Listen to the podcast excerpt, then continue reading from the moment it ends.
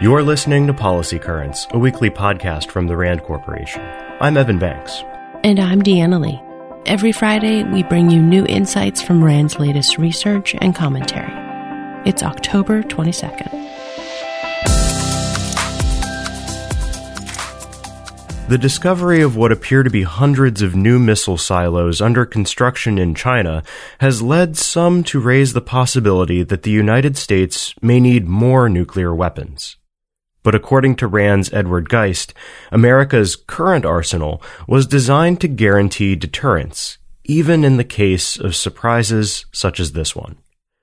It's important to note that there's a lot we don't know about these Chinese silos. For instance, exactly how many silos will be built, and how many weapons could they contain. However, Geist says that Beijing's specific objective for building these silos may not even matter. That's because even if every one of them were to contain the largest missile it can hold, fitted with the maximum number of nuclear warheads, the nuclear weapons that the US already has should be enough to counter the threat. Washington has plenty of non-nuclear options too. Conventional weapons and sensors, for example, could provide a more credible deterrent than building more nuclear weapons. Not to mention, non-nuclear weapons give US leadership a much easier choice for countering the silos. These weapons would not violate the nuclear taboo, or risk the collateral damage of nuclear detonations we're still learning about the effects that the pandemic has had on health.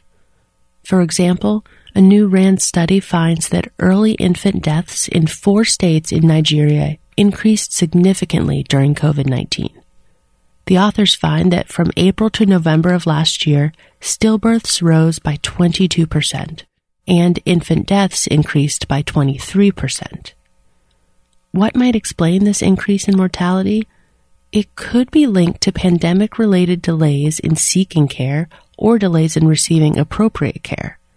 Additionally, the pandemic's effects on how healthcare was being delivered may play a part.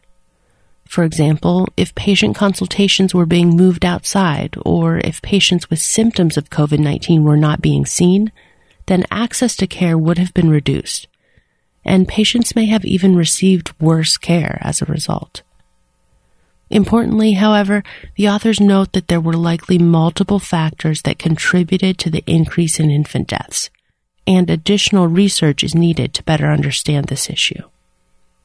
This study shows how the health effects of the pandemic can extend beyond counted COVID 19 deaths. The findings also suggest that the mortality effects of COVID 19 could have been vastly underestimated. This may be particularly true in poorer countries with weak health systems, such as Nigeria. The authors have two primary recommendations stepping up support for frontline healthcare facilities and workers, and providing more support to households with pregnant women. Last month, RAND's Rajeev Ramchand testified before the House Veterans Affairs Committee to discuss how investments in data could help prevent veteran suicide. He called more timely, better quality, and more comprehensive data, quote, foundational to preventing veteran suicide. Specifically, Ramchand highlighted four key areas. First, improving the national mortality data infrastructure. The most recent data on veteran suicide from the Department of Veterans Affairs was over 20 months delayed, meaning that important factors such as the withdrawal from Afghanistan and the pandemic cannot yet be studied to determine how they may affect suicide risk. The quality of data is also an issue.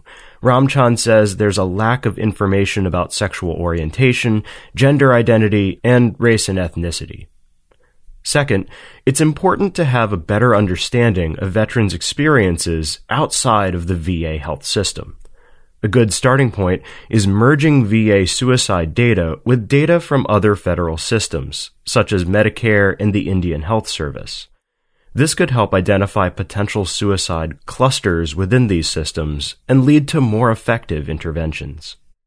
Third, there's a need for more data on veteran gun ownership and storage. More than two thirds of veterans who die by suicide used a firearm. Many experts argue that storing guns unloaded in a locked safe can help prevent suicides. but without timely data on how veterans are storing their guns, it will be impossible to know whether such strategies are effective. Fourth, and finally, there's a lack of information about new treatments that could reduce suicide risk. Novel treatments for conditions such as PTSD and substance use disorders are being developed, but there is limited data on whether these therapies specifically affect suicide risk. If you want to learn more, you can find a video about Ramchand's testimony on RAND.org. Most of us have encountered attempted financial scams online or over the phone.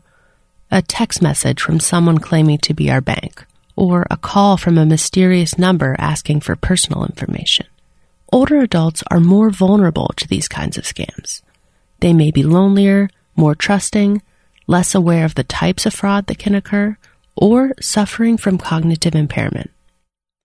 Older people are also more likely to have money, making them valuable targets for fraudsters. And some of the programs used by banks and other institutions to stop fraud rely heavily on technology, which can actually make the situation more difficult for older people who are generally not as proficient at using smartphones, apps, or tech platforms. What can be done to better protect this vulnerable group from financial exploitation? RAND experts offer a few solutions. First, it's important to find a trustworthy person to assume responsibilities for older adults who have cognitive impairment.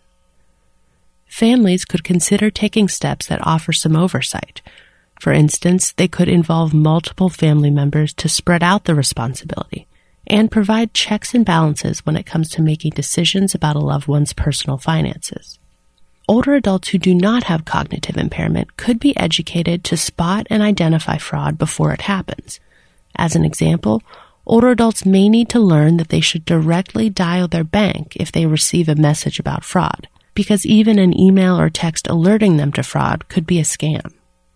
And finally, financial institutions like banks, credit reporting agencies, and investment firms could consider designing products with older users in mind. This could include reserved phone lines for older people who suspect abuse, or banks could offer a private trust option that enables the bank itself to monitor and manage finances for clients.